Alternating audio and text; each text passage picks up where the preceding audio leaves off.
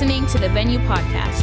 The Venue is a worship gathering of Southcrest Baptist Church. To learn more about the venue at Southcrest, visit us online at southcrest.org or on Facebook and Instagram by searching for Southcrest Baptist Church. We hope this podcast helps you find your greatest pleasure and purpose in Jesus.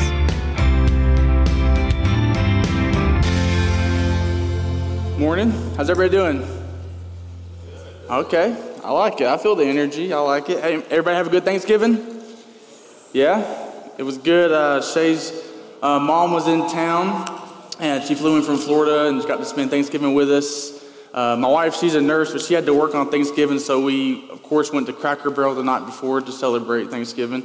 Uh, but it was fun, and uh, my, my wife's mom, my mother-in-law, Miss Laura, she actually flew back to Florida um, on Friday, and she took she took, we allowed her to take um, our son Lincoln and our daughter Ivy, our two youngest, because we're going to fly home to Florida in a couple weeks for Christmas. So we're going to have some time to relax before uh, the next couple weeks without all three kids. So it'll be a good time um, spending with my daughter uh, Everly and my wife these next couple weeks, kind of getting to relax. So I definitely have a lot to be thankful for in this season. I appreciate Brandon allowing me to to speak this morning, uh, giving him a little break, time with the family as well. Uh, I don't know if he's watching online. Let's be honest, he's probably watching the other service online.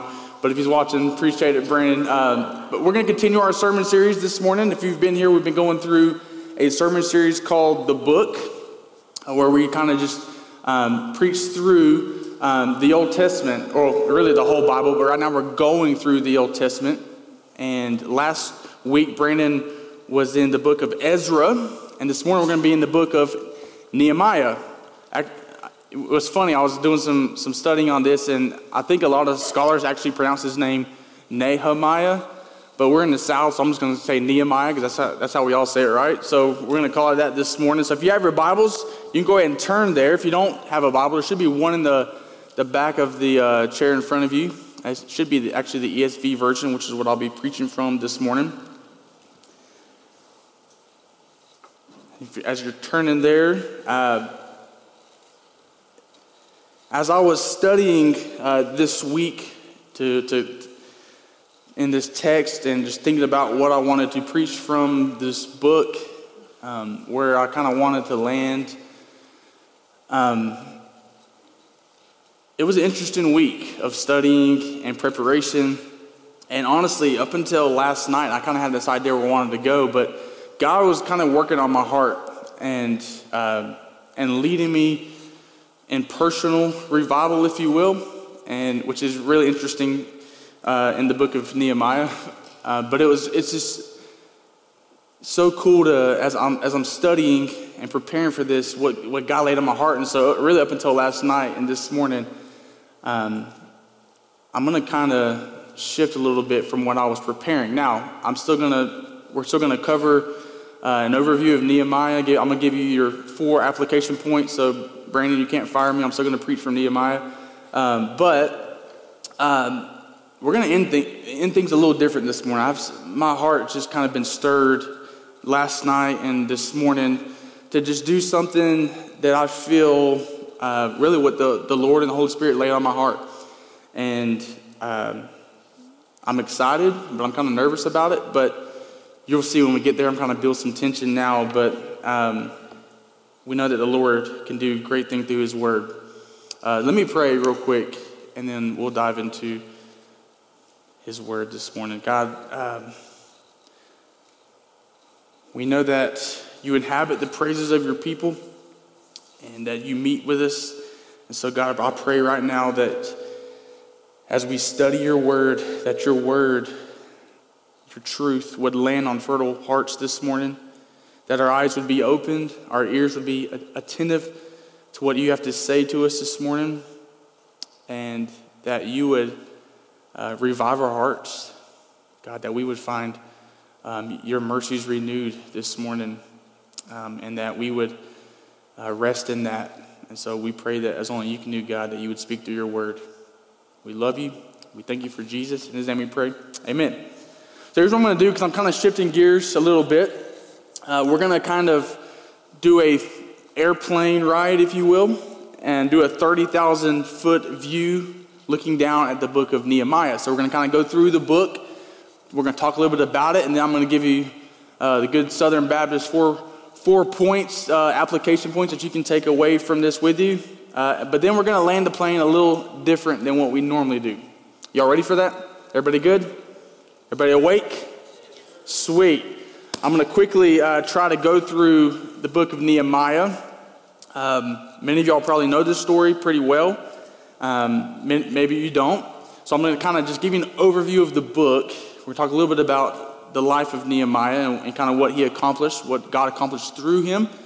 Um, and then we're going to um, do, some, some, do something cool at the end. So, but let, us get some context first. I always like to, when I'm jumping into a, a book, especially of the Old Testament, I, I want to give context, kind of where, where we're at now, because really the book of Nehemiah and Ezra, really, in, in the original um, manuscripts, was actually one book. It was written by Ezra, and Ezra's writing about the life of Nehemiah from his account and his first person view, if you will. Um, but since it's been, it's been separated, but these books fall really at the end of the Old Testament, if you're going to put it in chronological order, uh, right before Malachi. Um, but of course, it's, it's earlier here because they separate the Old Testament by genres and by lengths of books. So, um, but a lot has happened to get to this point.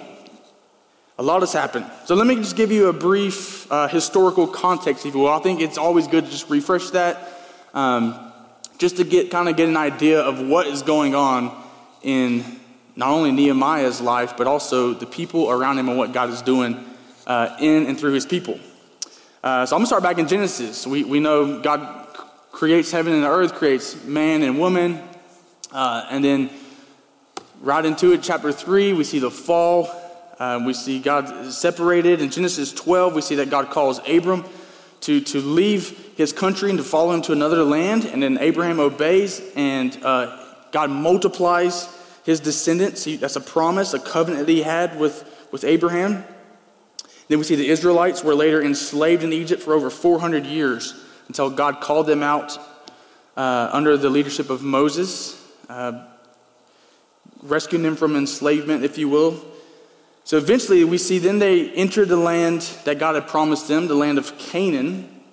Uh, and then once they're there, hundreds of years pass, and, and the nation of Israel, during this time, they experience struggles, faithful, faithlessness, and wrestling with God. You see this cycle, and We've already read through some of it already. The cycle of, of chasing after false idols and the things of this world, and then God sending someone to, to call them back to Himself. And it's this, this, this cycle, if you will.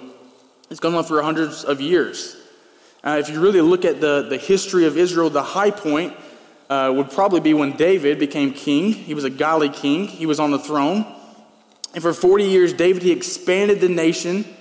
Um, not only geographically, but also influence in the knowledge of God. And then things went downhill after that, of course. Uh, after his son, uh, King Solomon, died, Israel was split into two kingdoms. We have a northern kingdom and a southern kingdom. And in the northern kingdom, we see these 10 tribes. And in the southern kingdom, we see uh, two tribes known as Judah, the southern kingdom. And of course, we see the northern kingdom, they're they go back to this cycle of, of, of, of running from God, turning to the world. So God, in his sovereignty, allows them to be taken over by the Assyrians. Um, and you're like, wow, that's crazy. But then the southern kingdom, knowing and this is taking place and seeing this, they do the exact same thing, and they are taken over uh, by the Babylonians. Uh, you, many of y'all know King Nebuchadnezzar and that whole story with Daniel, old Nebi as the high schoolers we like to call him. We just went through a sermon series in Daniel.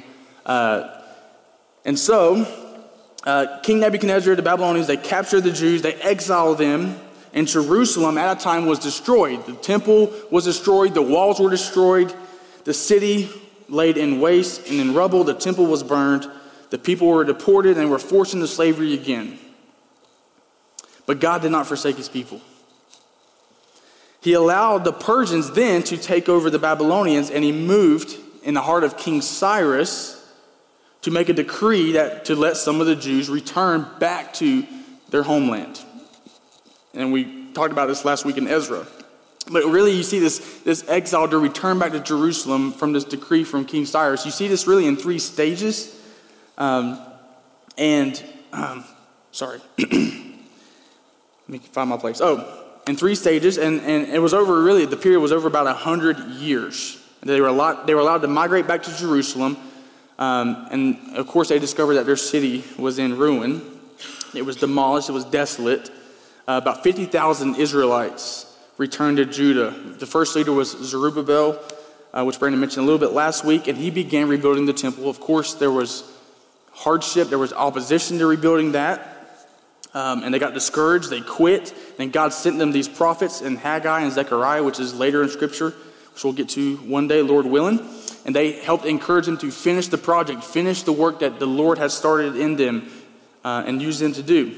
And then we see Ezra comes on the scene. He's a, he's a scribe, he knows God's word, and he helps restore this, this spiritual uh, fervor, if you will, among the people in the rebuilding of the temple. And that's where we really pick up here um, with Nehemiah, right after all this has taken place. So that the temple has been built, uh, God's kind of restoring his people, God's rebuilding his people, uh, as we mentioned last week with, with Ezra, and we pick up in the 20th year of the reign of King Artaxerxes. Say that three times fast. Um, here in Nehemiah. So I'm going to give you a, a, if I could break this book down, if you will, in three different ways, in, three words, if you will, it'd be this rebuilding, reviving, and resettling. Rebuilding, reviving, and resettling. That's what we're going to see throughout these 13 chapters of Nehemiah. So let's dive into it. Again, I'm, I'm, we're in the plane. We, we've already made our ascent. We're doing well. We're doing good. I gave you some historical context. So now we're going to look at this book from a 30,000 30, foot view, if you will. Okay? So, Nehemiah 1, verse 1 says the words of Nehemiah, the son of Hacaliah, it's a cool name, said, Now it happened in the month of Kislev, which, by the way, Kislev uh, would really be uh, in, in, in this day November, December. So, really, about right now, about where we would be kind of putting up your Christmas lights and stuff like that. They didn't have Christmas lights then, obviously. They weren't celebrating Christmas because Christ hasn't came yet. Um, that's a whole other thing. But, so it's about November, December. And it happened in the month of this, in the 20th year.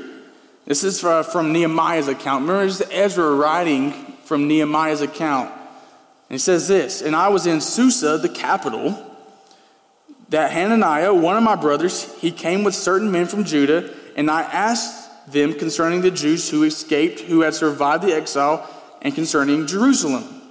So this is let's, let's paint a little picture. So he's standing there hanging out. This is Nehemiah. By the way, he is. Uh, we're going to talk about this in a little bit. He's a cupbearer. So he's really close with the king. A cupbearer was simply someone who was kind of like uh, Secret Service, if you will, to the king. His job was to taste the wine and the food before it made it to the king, so that if anyone tried to get crazy and tried to poison the king, it would not make it to the king. Uh, Nehemiah would, would take one for the team, okay? Now, to be in this position, by the way, um, you had to be someone who was good in politics, who was good in conversing, who was trustworthy and faithful, who was good looking. Um, so I think about uh, Brandon Hayes. Just think the opposite of him, and you get Nehemiah. Okay, I'm just kidding. He's not here, so I, can, I, had to throw one in there on him. Um, but Nehemiah, he's an exile in this in this land, and just like Daniel, if you read through Daniel, uh, and then, then the, the, exiles, God gave them favor. He gave them a, a, a wisdom. He, he sovereignly placed them as missionaries, if you will, in this exile land. And he's using them. And so Nehemiah is, is really next to the king. He has an important, good job, if you will. It's a good job if people like the king, okay? So he's standing there. He's, he's, he's just hanging out day to day. And he sees his brother uh, this friend, if you will, who had been back to Jerusalem during this, during this uh, migration back to Jerusalem. And he just says, Hey, what's, what's, what's the word back home? You know, what's the news back, back home in town, if you could? So he, he says this to me. After he asked him that, he says this in verse 3. It says, The remnant there in the province who had survived exile is in great trouble and shame. The wall of Jerusalem is broken down, and its gates are destroyed by fire. He's like, hey, what's going on back home? He's like, man, it's not good. Things aren't looking good. The, the temple has been rebuilt, but everywhere else around the city, the walls that are there to protect the city, that are there to, um, to, to not only protect the city, but in, in those people's eyes, it was to show that uh, whenever there was a kingdom who had these great walls, it was so that their God was powerful. So there was a lot of shame from um, the Israelites. Their, their city was destroyed, they had no walls to protect it. And so he gives them the news, and then look what happens in verse 4. Look at Nehemiah's response to that. It says, As soon as I heard these words, I sat down and wept and mourned for days. And I continued fasting and praying before the God of heaven. So we see already, he gets news that the walls are destroyed. Now, keep in mind, he, he was born in exile. He's never seen uh, Jerusalem, he's never seen his homeland. All he, just hears that the walls are destroyed. And it moves him so much that he begins to weep and to mourn and, and, and to fast and to immediately start praying. And we see, if you keep reading that, he starts praying, he starts confessing sin of his people. He asks God to use him as a servant And he starts getting in his, this idea that he wants to do something about it. He, he, doesn't want to just sit by while nothing is being done. He wants to do something about it. And so he starts praying. This is a good rule of thumb for us, too. Kind of what he did here. He sat down and wept. He knelt down and prayed. And then he stood up and went to work. Stood up, went to work. Knelt down and prayed. Stood up, went to work. So in chapter 2, we pick up. This is four months later. It says this in the month of Nisan in the 20th year. So this is four months later. He's been fervently praying to God for four months that God would send him back to help rebuild these walls. Four months later, I don't know about y'all, but I don't know if I've ever prayed that long about something. Four months. So, starts praying four months later, and God finally answers his prayer. So he's standing there doing his to- normal duties, and the king notices that he's not his normal self. He kind of, he's kind of just sad, if you will. And so the king asks, "Hey, what's going on?" And so he tells the king what's on his heart. Which, by the way, this was a big deal. He could he could have been killed for doing this because uh, in this time his job was to make always make the king happy, always make the king happy. Um, so he, he didn't want to like show his cards and show his sadness and all that. Um, but, look, but look what he did um, again before, he, before he's requesting this. In verse 4, he says this The king said to me, What are you requesting? So what do you want? And look what he did. So I prayed to the God of heaven. So the king asked him, Hey, what's going on? How can I help you? What, what can I do for you? And the first thing he did, he prayed again. It's important. It reminds me of uh, Proverbs 21 1, which says, The king's heart is a stream of water in the hands of the Lord, and he turns it wherever he will. So he said a quick prayer because when you kneel before the King of Kings, the King of heaven, you can stand before any king on earth. When you kneel before the King of heaven, you can stand before the King on earth. And God is ultimately sovereign in all things, and he turns the hearts of the kings in any way that he wills. That's good stuff. So, Artaxerxes grants him his wish, and he returns to Judah and becomes governor. As you keep reading in chapter 2. And it's interesting, he didn't get back to, uh, to Judah and be like, all right, I'm here, I'm the governor, the king sent me, I'm going to rebuild this wall, let's, let's do it, right? He went there, and the first thing that it's always interesting to me, the first thing he did was he kind of laid low. And he waited till night, and he went at night when there wasn't a lot of people, and this is what he did. He kind of just surveyed the wall. He just looked at it and he, he put a plan in place. He, he, he, wasn't, he didn't come there saying, Look at me, look what I'm doing, look, God has sent me, the king has sent me. He got a plan going, and then he rallies the people. He gets a plan, he rallies the people, he, he starts crying out to the people, Hey, we need to rebuild this wall. So he, he starts encouraging people to give their money, their, their tools, their time. Really, uh, if, if you're in any form of leadership, by the way, this is a great book or example um, to, to, preach on leadership and some, some awesome leadership skills from Nehemiah. Um, that's, that's beside the point. But just want to throw that out there. So, but things are going well in chapter two. He gets these people, they start rebuilding the wall, and then, as of course, as soon as all these things start going well, what we see in scripture and in life, I would even say, is opposition already takes place. And we're introduced to uh, three men who are uh, opposing what he's doing. We have uh, Sanballat, I'm just, yeah, that sounds right, Tobiah, and Geshem. And they start opposing his work. They're just, you're not going to do it. What are you doing? Uh, just, just opposing everything that he's doing. That's just like in life. If you start doing things for the Lord, you need to expect opposition. Okay? So in chapter 3, they begin rebuilding the wall. And I love this chapter because uh, if you just read it, you're like, okay, that's a pretty cool chapter, some cool things going on. But what you see in this chapter, in chapter 3, they begin rebuilding, but there's this phrase that's used over 16 times in chapter 3. And it's this word, next to. Next to. And it lists all these people's names. It lists 38 individuals and 42 groups. And it just says this person was working next to this person, and this person was working next to this person, and this person, they were working next to this person on that wall. And what you see is this beautiful picture of the body of Christ working next to each other. Not in front of or behind or against, working together, side by side, working next to one another. And that's how the church works. That's how the body of Christ works that way. One person, no matter how gifted they are can do the work alone. We need a team. This is a team effort. The kingdom of God is a team. The church is not a spectator sport. So, and another, another cool thing also about chapter 3 is you don't see Nehemiah's name one time in chapter 3. I mean, he was working with them, but he doesn't say, and I was over there doing this, and I was doing that, and I accomplished this. No.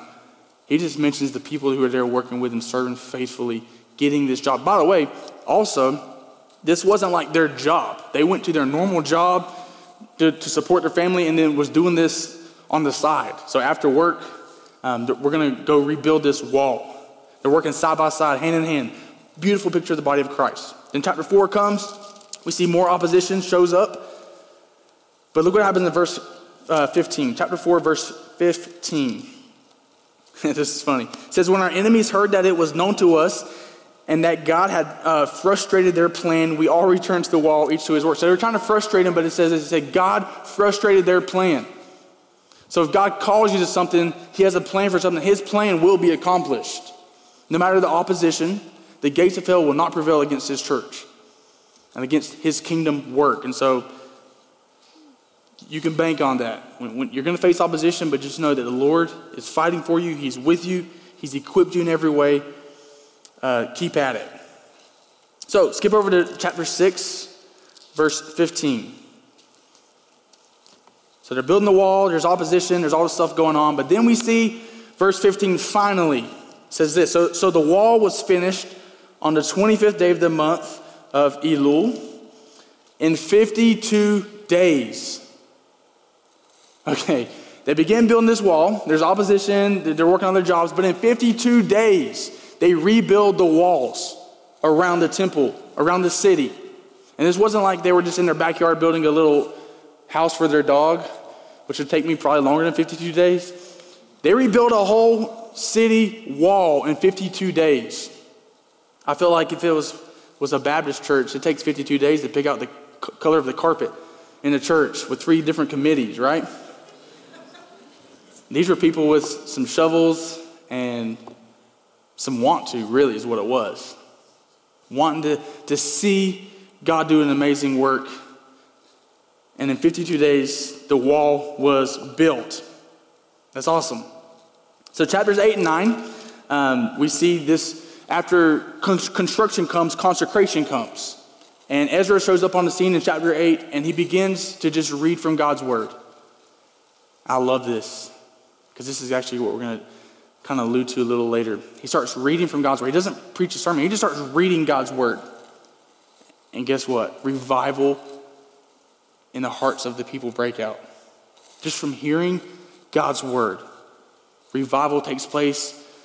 Chapter 9 says after 24 days, they're, they're still confessing sin. I mean, this isn't just, it wasn't just like a Sunday morning they read and they go, hey, go celebrate. No. So chapter 9 begins 24 days later, they're still repenting, falling on their face, crying out, confessing sin. Revival is taking place, and God is rebuilding his people, not only physically, but spiritually.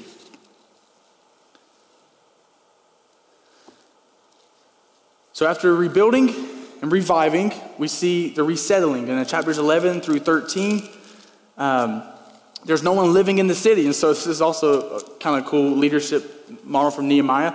Uh, he wants people to move into the city, and so they take and they cast lots, and uh, they take a tenth of the people and they move families into the city. And they, they begin repopulating uh, the, the city. Chapter 11 is just list those families who are inside the city and outside the city. Chapter 12 lists all the priests and the Levites who are now returning from captivity. And then we get to chapter 13, the last chapter. And if you remember Brandon talking a few weeks ago about the story of a comedy and a tragedy. Um, what you see in these three movements of Ezra and Nehemiah is all three movements with Zerubbabel, Ezra, and even Nehemiah, they all end in tragedy. They end a tragedy. So, chapter 13 starts in Nehemiah. He goes back to where King Artaxerxes is for a bit and he returns, and this is what he sees. He sees that the walls are strong, but the people are weak. And here's what happened during that time after they rebuilt these uh, the walls. He came back and he found that they weren't supporting the Levites, so the priests, no one was financially supporting them, no one was helping them. They were breaking the Sabbath, they were working and just going about their day. And then they also were, were intertwining and still marrying foreigners, people outside, things that God told them not to do. They just had a spiritual revival and then some days, weeks, months later, they're already back to where they were. So, before I wrap up, before I, I land the plane here, I want to give you four quick things that you can just write down, take with you, um, and then I'm going to land the plane here. So, if we're going to learn from the life of Nehemiah, which there's a lot to learn from, like I said, there's leadership, um, there's an, an, an, awesome example of how to pray. Matter of fact, the longest prayer recorded in Scripture is from Nehemiah in here. How to trust in God's Word. There's all these great things we can learn from Nehemiah. But I'm going to give you four quick things. If, if we're going to live a life like Nehemiah, used by God, um, there, here's, here's some things we can remember. First, we need to remember, and for our own lives, that Nehemiah had compassion. Nehemiah had compassion. What's interesting about Nehemiah is he wasn't this trained scribe or this seminary graduate. He was just a, a, a simple guy who was working in uh, this, working a regular job, if you will. But he was just compassionate about the things of the Lord. Like his heart was already compassionate. As soon as he heard there was a need, it moved him. He was already compassionate. He already had this, this prayer time with the Lord. He already have a, a, this, this relationship, if you, will, if you will, with the Word, with, with the Lord. So he was compassionate. Second thing, not only was he compassionate, he was also courageous. He was courageous. He was courageous to do what needed to be done. He saw a need and he did it.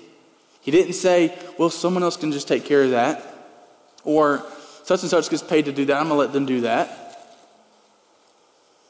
He saw a need and he was courageous enough to step up and do what needed to be done. He didn't look around and wait for someone else. He was available and he was ready.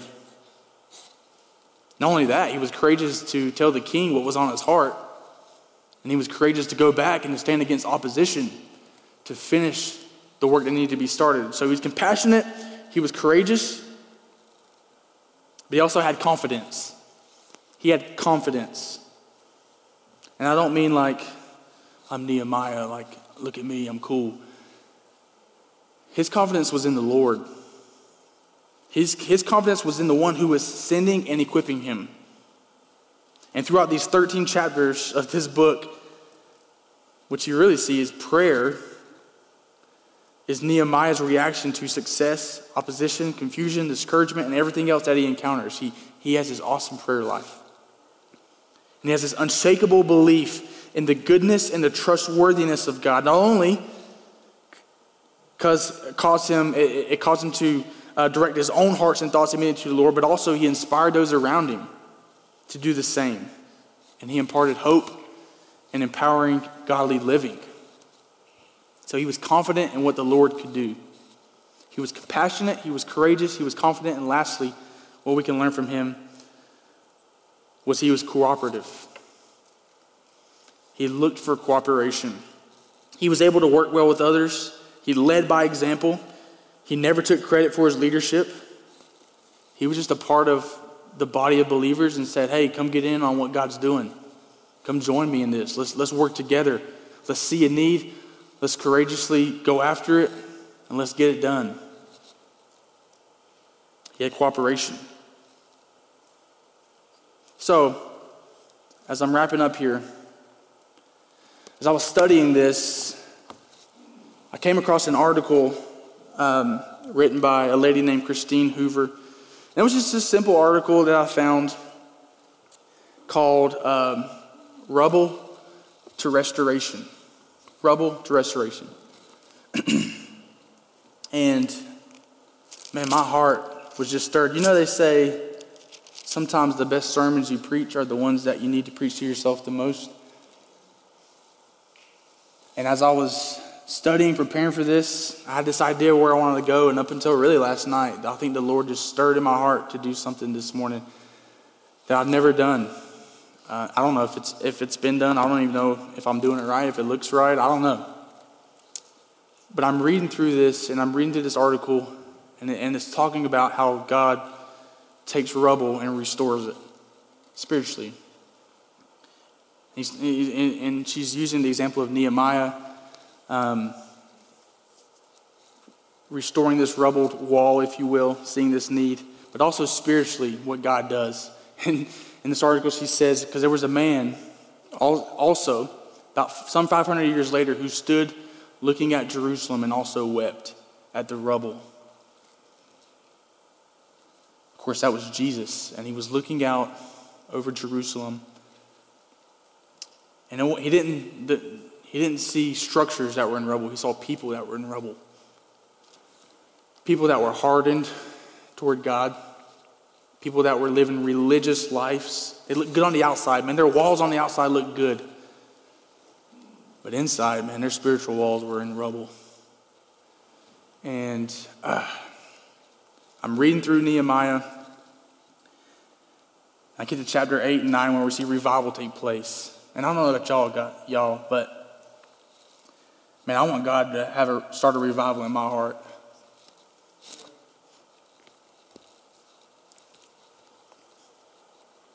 And I'm reading about Nehemiah being this leader.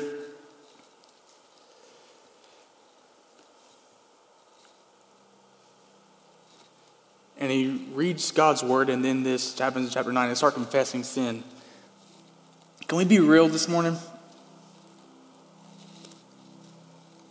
I think the church is a place that we should be able to feel comfortable being vulnerable, being open, being honest, being real. And again, I don't know what this looks like, but I just want to ask God to, to do a revival in my heart this morning. That's what He's been doing all week. And He used the book of Nehemiah to do it, which is awesome. But if you look at the history of Christianity, really, you see these big movements of revival that take place, these big reformations that take place. And it all starts by people humbling themselves, going back to God's word, taking God at his word, taking his word serious, and confessing their sin.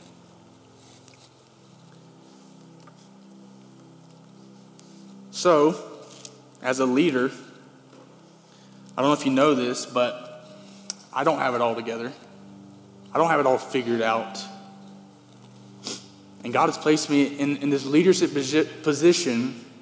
And I feel like sometimes we can put up these, these physical walls, if you will, that look good, but inside spiritually, man, our walls are crumbled.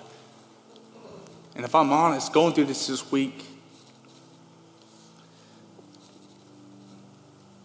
I was reading this article and I felt like, man, my life is sometimes feels like a spiritual rubble. Anybody, anybody ever been there? So I want to just, I don't know what this looks like. I just want to publicly confess as a leader that the things that God has placed me in charge of, I haven't been doing like I should.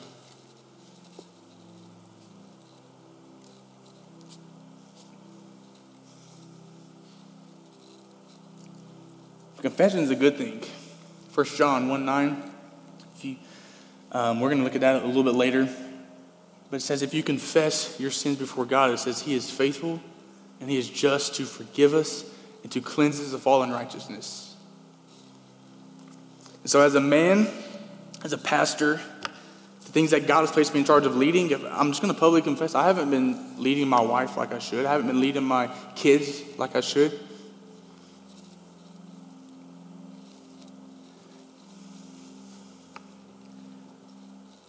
And I wonder if there's any other men who would stand up right now and, and confess that as well with me.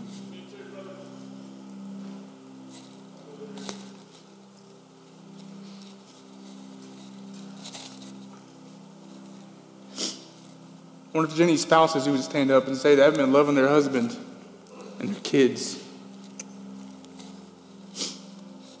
like they should. When there's anyone in here this morning, students, parents, like Nehemiah, who, who hasn't had this fervent prayer life, man, my prayer life seems so non existent sometimes. Anybody would stand and say that? Confess that? Nehemiah loved God's word. Ezra loved God's word. They stood on God's word. Would anybody stand and say they haven't been loving God's word like they should?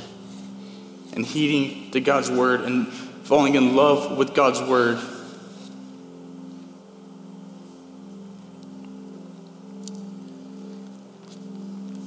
Maybe there's someone in here this morning like me, I'm just confessing, I would say there's this sin in our lives that we're still battling, that still has strongholds this morning.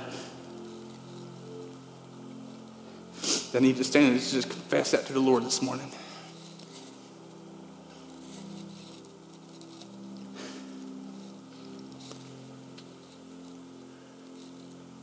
you confess your sins, the promise in Scripture says that God is faithful.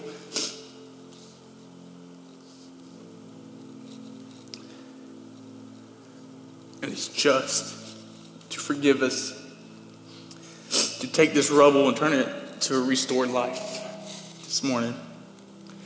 Confession begins in here, and I want to see revival not only in our hearts, but in this city, in this church, and in this nation. And it starts here. I really believe that.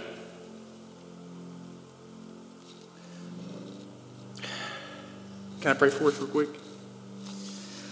God, I want to first thank you for your word this morning.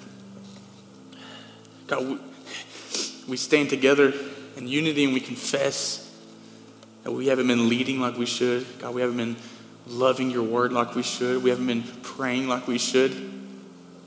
God, we still have this sin that we still battle and still entangles. God, we confess that this morning. We lay it at the foot of the cross. Where we find mercy, we find grace, forgiveness. And God, we take you at your word we know that you take this rubble and you restore it. So, God, I pray that you would do that in my life, that you would revive my heart and the lives of these other brothers and sisters standing with me this morning. We confess and we thank you for that forgiveness. We thank you for that mercy and grace. We love you. We thank you for Jesus. Amen. Y'all can be seated. Thank y'all. As we end this morning,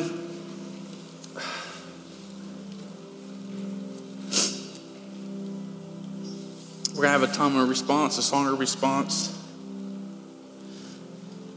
What a good time to sing. Praise God. For meeting us where we're at, for taking this rubble that we're standing in, sometimes thinking back to, and restoring us. So I want to challenge believers this morning that you would stand, you would sing, you would celebrate, you would cry out to God, you would worship Him in spirit and truth. But I also want to talk to people in here this morning who may not know um, or may not know if they have a relationship with, with God this morning through Christ. And I just want to tell you this there's forgiveness and grace found in Christ alone. If you would believe on the gospel this morning, His word says that He would save you. So I'd love to talk with you about what that looks like as they sing. I'm going to be standing in the back. I would love to talk with you this morning. If God is breaking your heart over something or maybe he's speaking to you. I would love to pray with you, talk with you about salvation or whatever. We have some other pastors. I Jack's back there. Cole be around. Tony may be around. But however the Lord's calling us to respond this morning to what he has done, let's stand and do that now. If you are encouraged by today's talk, be sure to subscribe and rate us wherever you stream your podcast. The goal of the venue is to help you find your greatest pleasure and purpose in Jesus by being relational, helpful, hopeful, and real. Thanks again for listening to the Venue Podcast.